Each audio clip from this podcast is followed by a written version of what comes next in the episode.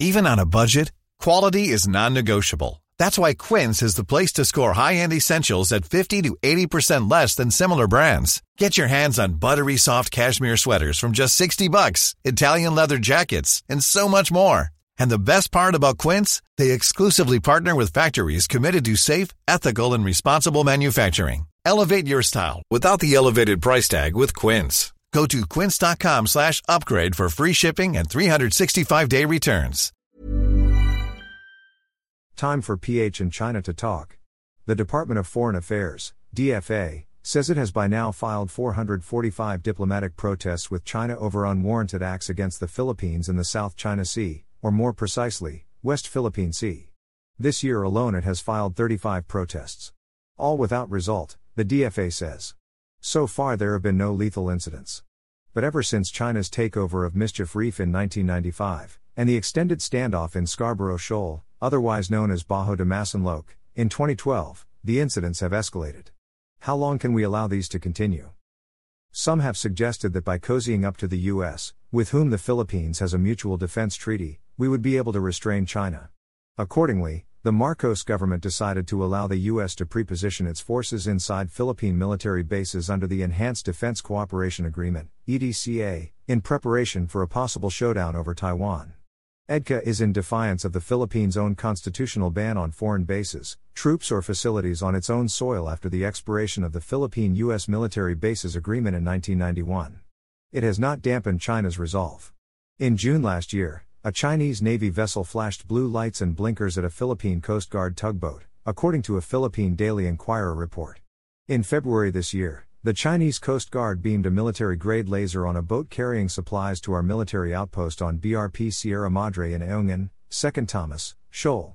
This prevented the resupply mission from reaching its destination. Months earlier, China was reported to have shown a military grade laser towards one of Australia's warplanes off northern Australia. Then, on August 5, the Chinese Coast Guard fired a water cannon on a supply vessel carrying food, fuel, and other basic necessities for the same Philippine military contingent in Ayungin. The Chinese operation was reportedly supported by six Coast Guard vessels and numerous maritime militia units. Some naval security experts characterize the action of the Chinese Coast Guard and maritime militia as equivalent to a blockading of Ayungin Shoal. This drew a stern reaction from the United States, Britain, Canada, the European Union, Australia, Japan, and other allies, but it did not improve the position of the Philippine government vis a vis China. While China's Navy, Coast Guard, and militia fleet have unrestricted freedom of movement in the whole of the South China Sea. The Philippines is limited to its small space on board the old rusting BRP Sierra Madre, which was deliberately grounded at Ayungin Shoal in 1990 in order to fly the Philippine flag and serve as a token military outpost to assert Philippine sovereignty. It lies within its 200 mile exclusive economic zone, EEZ, under the UN Convention on the Law of the Sea, UNCLOS, about 200 kilometers west of the western Philippine island of Palawan and more than 1,000 kilometers from China's nearest major landmass on Hainan Island.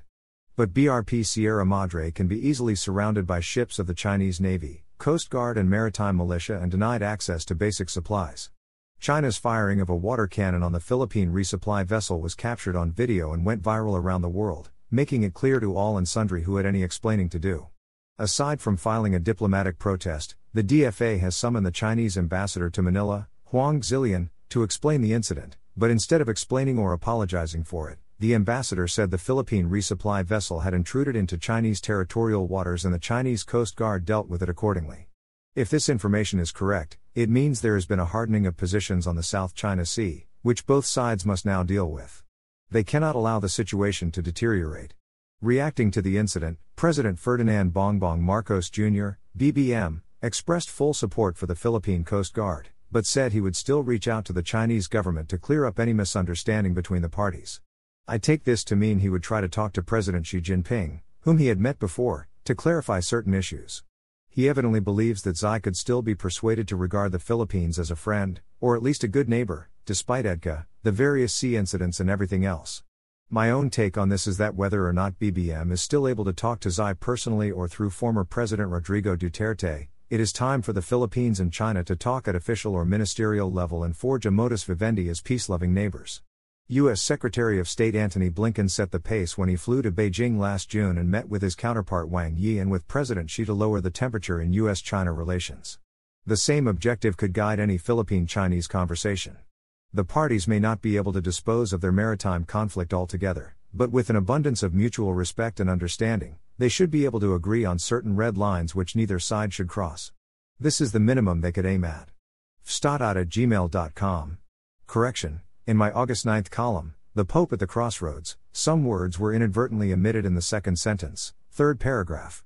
In 2008, he brought the celebration to Sydney where 400,000 pilgrims from Australia and New Zealand received him with great devotion. The figure 400,000 was inadvertently omitted. My apologies. Even on a budget, quality is non-negotiable. That's why Quince is the place to score high-end essentials at 50 to 80% less than similar brands. Get your hands on buttery soft cashmere sweaters from just 60 bucks, Italian leather jackets, and so much more. And the best part about Quince, they exclusively partner with factories committed to safe, ethical, and responsible manufacturing. Elevate your style without the elevated price tag with Quince. Go to quince.com slash upgrade for free shipping and 365-day returns.